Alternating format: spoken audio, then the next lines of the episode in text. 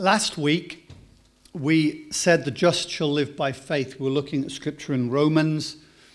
The, the righteous, the just shall live by faith. And the question is, how do we live by faith? It's one thing saying it, saying the question saying, well, okay, uh, God expects us to live by faith, but what does that mean? Uh, and today I want to kind of do the second part of last week. Uh, 2 Corinthians 5, verse 7 says this For we live by faith, not by sight. We live by faith, not by sight. Now, why am I using that scripture? Because when we live by faith, the first challenge that we will face is that the world doesn't. The world that we live in has no clue how to live by faith, and so they live by what is visible. Now, I've had people over the years say to me, Oh, I would believe in God if I could see Him. Yeah, I would believe in Him, um, but because I can't see Him, I can't believe in Him. And the problem is that if you expect to see first, you will never ever believe in God. You will not believe. And, and the irony is, uh, I saw a funny clip yesterday um, of a professor talking to some children who believe in Jesus uh, and who believe in God, and he said, um, eh, He's not real, doesn't exist. Says, Can you touch your God? No. Can you see your God? No, he doesn't exist. So the child said to him, How do you know this? He says, With my sense. He says, Well, can you touch your sense? He says, No. Can you see your sense? He says, No. Well, then you have no sense. the irony is that we believe so many things without seeing them, and yet people refuse to believe in God because he can't be seen. You know, you're all this morning, you're all sitting on a chair. How do you know that chair takes your weight? You take it on faith, don't you? You take it on faith that the chair you're sitting on will take your weight. And the thing is, living by faith is all to do with living by what God has said in Scripture. So this book becomes really important to us. Um, everything God has said, and we find the struggle we have in 2024 is that the world is increasingly moving away from Christian values. The United Kingdom, our British law historically was founded on biblical principles. And we are now moving away from that, and that create, creates a massive issue for us because we live in a world where being a Christian is swimming against the, the flow of where everybody is going. And so scripture talks about good being evil and evil being good. Well, we have that today. I mean, the irony is that uh, I'm not in the lingo, but um, in, in some quarters that if something is good, it's wicked or it's sick. Sick, I mean, for goodness sake. What's that man that's sick? I don't know what sick is. You get a bucket and then. So it's really difficult to live by faith because every day we are told to live in a different way. And so the world is very visible, it's very alluring, it's very believable. You would not believe, I do say this on purpose, you would not believe how many things you do believe based on the television that you've watched in the last 30 years. Why is it, do you think, that Disney is increasingly putting political and social things into their animations uh, and into all of their programs that they're doing because they know that you can condition people to believe it over time. And if you tell it as a story, people will believe it. My wife and I watched a movie some time back, uh, and it wasn't kind of long into it that I had a suspicion where this movie was going. And it was a movie about a guy who was young, fit, and everything, and he had an accident and he was paralyzed from the neck downwards. And the whole movie went to basically he was going to Switzerland to have his life ended, and that's what happened at the end of the movie. It was a movie that was pushing euthanasia. Yeah. That's what it was pushing. I read a report um, yesterday or the day before that said it is alarming to see in surveys how many people are for euthanasia for homeless, for people with mental health issues, for the elderly. I mean, for goodness sake, it's like getting to the edge of the cliff, just throw them off. We don't need you. And we don't see in our world the evil that comes because it is justified by what we see on the television. And so living by faith becomes an increasingly difficult thing to do because we have to choose to live by very different principles. And they're in Scripture. Here's what Jesus said in Matthew 4 4. It is written, Man shall not live on bread alone, but by every word that comes from the mouth of God. What is he saying here? He's quoting Deuteronomy 8:32, so it's an Old Testament saying that he is bringing forward into today. And he's saying simply this that if you are to live today, you need bread. By that he's saying you need food. Yeah, how many of us are going to have a Sunday lunch? Yeah, well done, Luke, you and me. Us, we're going to eat something today, yeah? If you don't eat today, you're definitely going to eat tomorrow. If you don't eat tomorrow, you're definitely going to eat the next day. If you don't eat the next day, then you might die. Yeah, because we need food. Yeah, not quite. But if you don't drink, I think it's three days without water, isn't it? Something like that. So the point is this that we live by bread, but Jesus is saying it is not the food that you eat that sustains your life. It is the word from God that sustains you.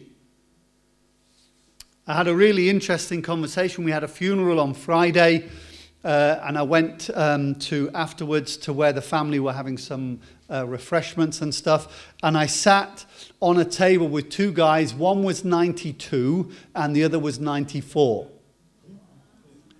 And then their brother is 88. And I said to them, So what's the secret of your longevity? And they said, Contentment. They said, Finding contentment in life. And my argument is this they're both believers is that the only way you will find that contentment is in a relationship with Jesus Christ. If you do not have that, and if you are not living on the Word of God, you will always be chasing something chasing a husband, chasing a job, chasing wealth, chasing a new car, chasing a holiday, chasing the next furniture, the bigger house, whatever it is, you will be chasing your whole life and you will never find contentment. One of my favorite statements with money is this it's an anonymous quote, and he says, I have enough money to last me for the rest of my life. Unless, of course, I need to buy something. The idea is that actually we chase the things in the world. We chase. I was reading in Psalm 39, I think it was this morning, that people run to and fro to gain wealth. No, it's in Proverbs I was reading that people run to and fro to gain wealth, and then in the end, they don't know who's going to go to. I mean, let's face it, all these people who are billionaires will die at some point and somebody else will get it. The house that you live in now, unless it was a new build, somebody else owned it at one point, somebody else paid for it, and now you're there, you're chasing that. And so living by faith means that we need a word from God. We need something from God that sustains us. And I've been reminded in the last three months, I've been reminded that we cannot get through difficult situations unless we have a clear word from God that leads us through. And that word from God is in Scripture, but it's something that we pray and God brings to us. Let me just unpack that for a moment. There are loads of scriptures in the Bible that cover just about everything you need in life from healing, from disease, from freedom from oppression, uh, from provision, clothes, food, loads of things. Everything is covered in the Bible. The problem is it doesn't automatically apply unless there is faith involved. I read something, I've got a few books on faith. This is a really good book on faith, a guy called Phil Pringle. Um, but what I really liked is um, he makes this comment. This, this, this might really shock you, but he makes this statement about faith. He says, Throughout the Bible, we see God responding to faith rather than need without faith. So, what happens is people think God will do it because I need it. No, no, no. God does it because you have faith and you need it. Without faith, it's impossible to please God. What does that mean? It means we must approach God saying, I believe in what you have said and I believe that will come to pass. Where the challenge comes in is in discerning what has God said. That's the big thing. What has God said? Well, we can say, well, it's all in Scripture, but does that mean if I read Psalm 91 that the pestilence will not come near me, that I will never die of a disease? Well, it doesn't say that.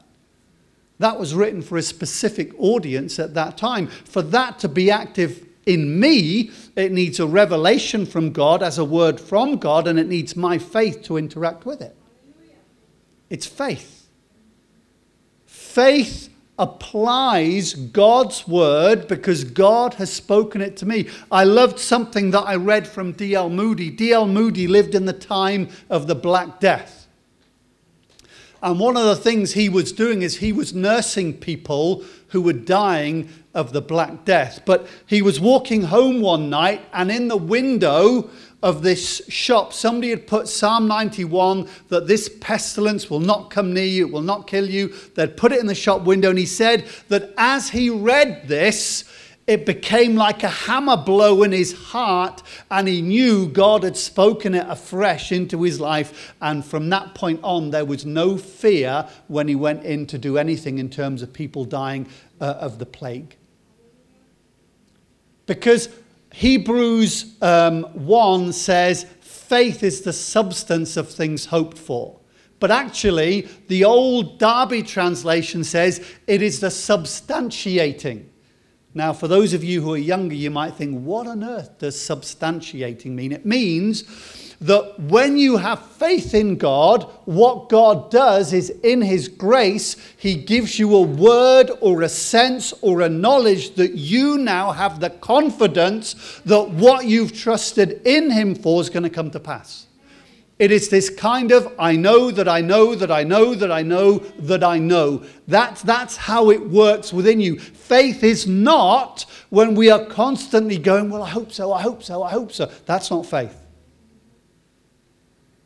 So, how, how do we apply that? Well, the simple thing is we pray through until we get a word from God. We pray and we pray and we pray and we seek God. And then one morning, either into your heart or through scripture, God will highlight a scripture. It will be like something that comes as fresh revelation to you, and you'll go, I've got it. And from that point on, you will look at the situation very, very differently. Let me talk for a moment about looking at things. It says in Hebrews 12, Therefore, since we are surrounded by such a great cloud of witnesses, let us throw off everything that hinders and the sin that so easily entangles, and let us run with perseverance the race marked out for us. And then he says, fixing our eyes on Jesus, the pioneer and perfecter of faith. When we live by faith, we've got to fix our eyes on something. And depending upon what you look at, will depend on whether your faith will withstand what you are going through. Let me read to you an example of this from Matthew. Matthew 14 and I'm going to read from verse 25. Shortly before dawn, Jesus went to them walking on the lake. So here's Jesus walking on water.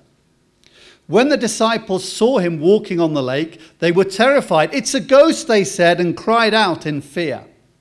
But Jesus immediately said to them, Take courage, it is I, don't be afraid. Lord, if it's you, Peter replied, tell me to come to you on the water. Come, he said. Then Peter got down out of the boat, walked on the water, and came towards Jesus. What an amazing thing. Can you imagine that? Jumping over the side of the boat thinking, Am I going to go under now? Or am I going to stand on the water? But when Peter saw the wind, he was afraid. And beginning to sink, cried out, Lord, save me.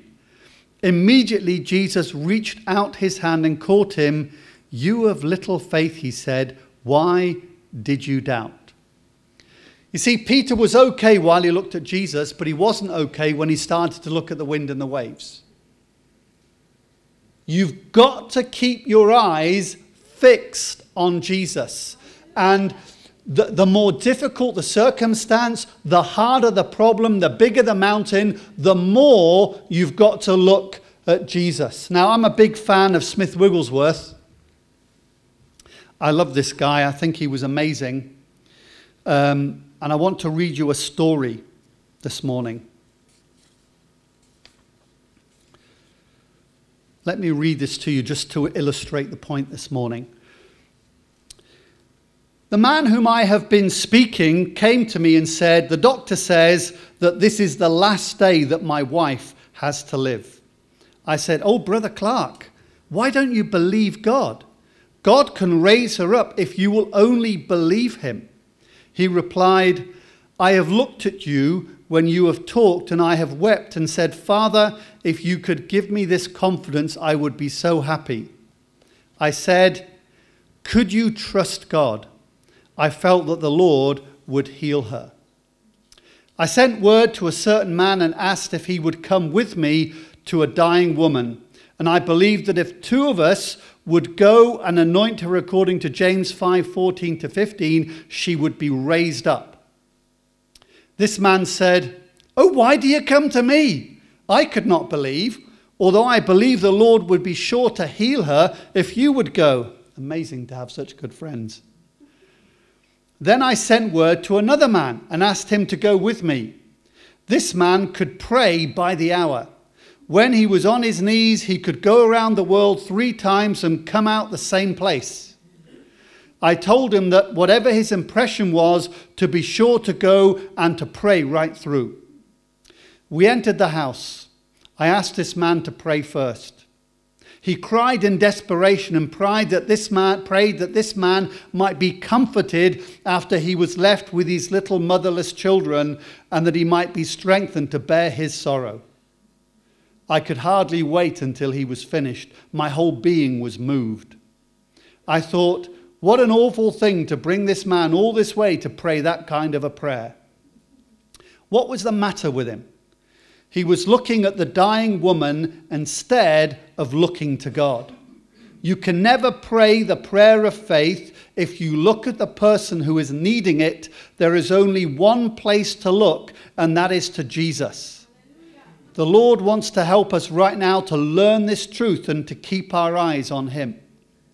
When this man had finished, I said to Brother Clark, Now you pray. He took up the thread where the other man had left off and went on in the same kind of prayer. He got so down beneath the burden, I thought he would never rise again. And I was glad when he was through. I could not have borne it much longer. These prayers seemed to me the most out of place prayers that I had ever heard. The whole atmosphere was being charged with unbelief. My soul was stirred. I was eager for God to get a chance to do something and to have his way. I did not wait to pray, but rushed up and, t- and to the bed and tipped the, the bottle of oil, pouring nearly the whole contents on the woman. Then I saw Jesus just above the bed with the sweetest smile on his face, and I said to her, Woman, Jesus Christ makes you whole. The woman stood up perfectly healed, and she is a strong woman today. O beloved, my God helps us to get our eyes off the conditions and symptoms, no matter how bad they may be, and get them fastened on Him. Then we will be able to pray the prayer of faith.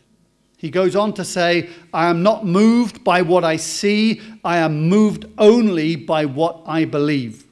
I know this that no man looks at the circumstances if he believes, and no man relies on his feelings if he believes. The man who believes God has his request.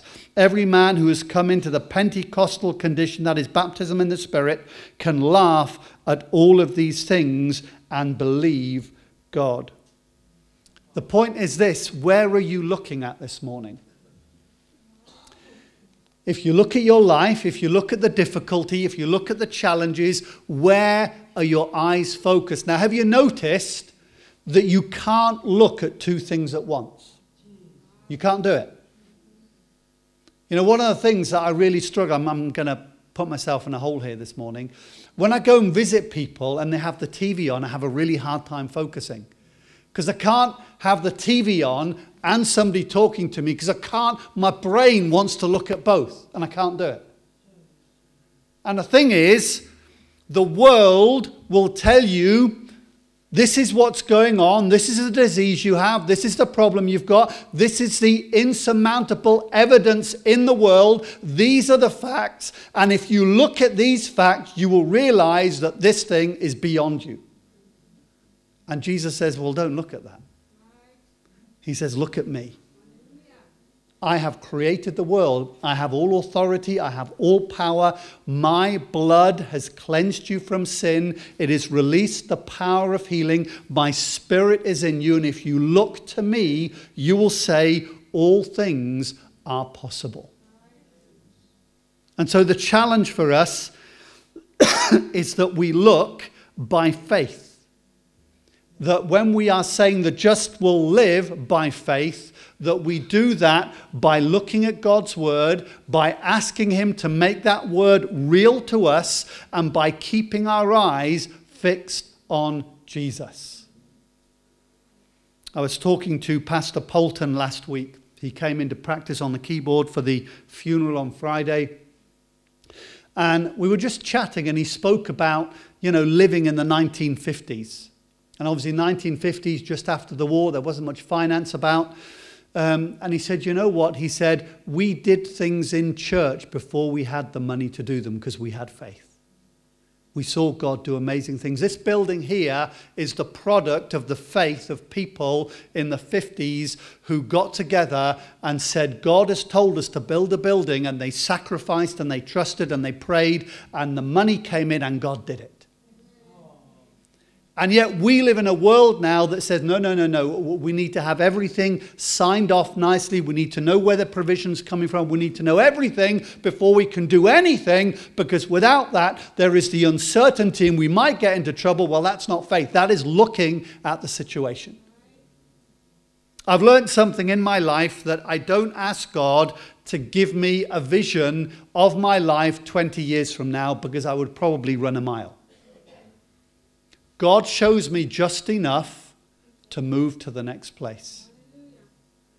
One of the things that I love in the Old Testament is that God set the Israelites free from Egypt. But what you kind of sometimes miss when you read through that section is they came out of Egypt already and armed for battle. Yeah, that's what it says. That's how they came out. But God moved them into the desert because he said if they are to face war, they'd go back to Egypt because they're not ready. They thought they were ready. They had all the stuff, but God knows. God knows where he leads us. He led them towards the Red Sea. The Egyptians came behind and they said to Moses, What are you doing? We're now going to be killed. And he says, Now see the amazing power of God. And then the seas parted and they walked through. It's amazing. And the thing is, we are the kind who would say in our Western British um, society, well, we're not going to go anywhere near the Red Sea because we can't get across. We wouldn't even go there. But you see, if we live by God's word, if we live by faith, trusting in God, we will find that God will do. And here's the challenge this morning it's not about your need, actually. It's not about my need, it's not about your need, it's about your faith. And that doesn't mean that if you say to yourself, Well, I don't have the faith that I need for this situation, well, then you start praying. The Bible says we can pray for faith. And how does faith come? It comes through hearing the word of Christ. So it means that we pick up our Bibles and we start meditating. Let me tell you, meditation on Scripture is one of the most important things you can do on your life, and you need to do it every day to get your soul happy in the Lord. And meditation is a slow reading of the text. Where do you start? Start with Psalm 1 and meditate through the Psalms. And by the time you get to Psalm 150, your faith will be 150 miles high, and you think, wow. That you read through slowly. Now, I was reading through again Psalm 23. I love that psalm, it's awesome. And just that very first line, you know, in my meditation, the Lord is my shepherd. I shall not want, I shall not lack anything. And as I'm reading that slowly, I begin to see that if he's not the Lord, then he's not my shepherd. Because it's the Lord is my shepherd. If he's not your Lord, then he's not your shepherd. But if he is your Lord, then he is your shepherd. And if he is your shepherd, you will not lack anything. Now, that's just a simple meditation on the scripture. And I want to encourage you don't read through uh, 15 chapters in the morning. Take a small section, read it slowly, and say, Holy Spirit, I want you to speak to me through this text. The, the, the interesting thing is, you can't meditate when you're in a rush.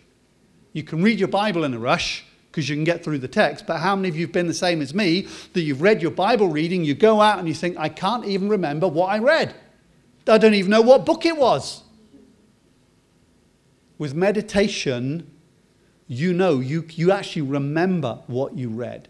It becomes memorized in your heart and in your spirit. And so I want to encourage you this morning that as we live by faith, we fix our eyes on Jesus. We fix them there. And maybe this morning your eyes have been fixed somewhere else and Jesus wants to say to you today, hey guys, get it back on me, because if you look at me, you won't be sinking in the water. If you look at me, if you keep your eyes focused on me, you can walk on water, you can do amazing things because your eyes are focused on me, and that will raise your faith. You know, the, the, the father with the boy who had a demon, when the disciples couldn't do it, he was despondent until he saw Jesus. And then he said, Help me. I want to believe. And Jesus helped him. And he healed his son. So I want to encourage you this morning fix your eyes on Jesus. Let's pray. Lord, I want to thank you that you love us. I want to thank you that you care for us. I want to thank you that you have made provision. The word says that you've given us everything we need for life and for godliness. And so it is possible for us to live a godly life on this earth, in this nation, in this town, because you have made that provision. And I pray that you would help us, that you would help us today. And I want to encourage you take this moment, just take a moment and fix your eyes on Jesus if you've backslidden or if you've ignored Jesus or he's not been involved in your life, then we'll just say, Lord, I'm sorry. Lord, I'm really sorry. Help me this morning. And fix your eyes on Jesus, the author of your faith and the perfecter of your faith. The Jesus who says to you this morning, I'm never going to leave you and I'm never going to forsake you. I will always be with you. You keep looking at me. I'm with you every moment of every day. And the harder it gets, the bigger I become, you look to me. Thank you, Jesus. Amen.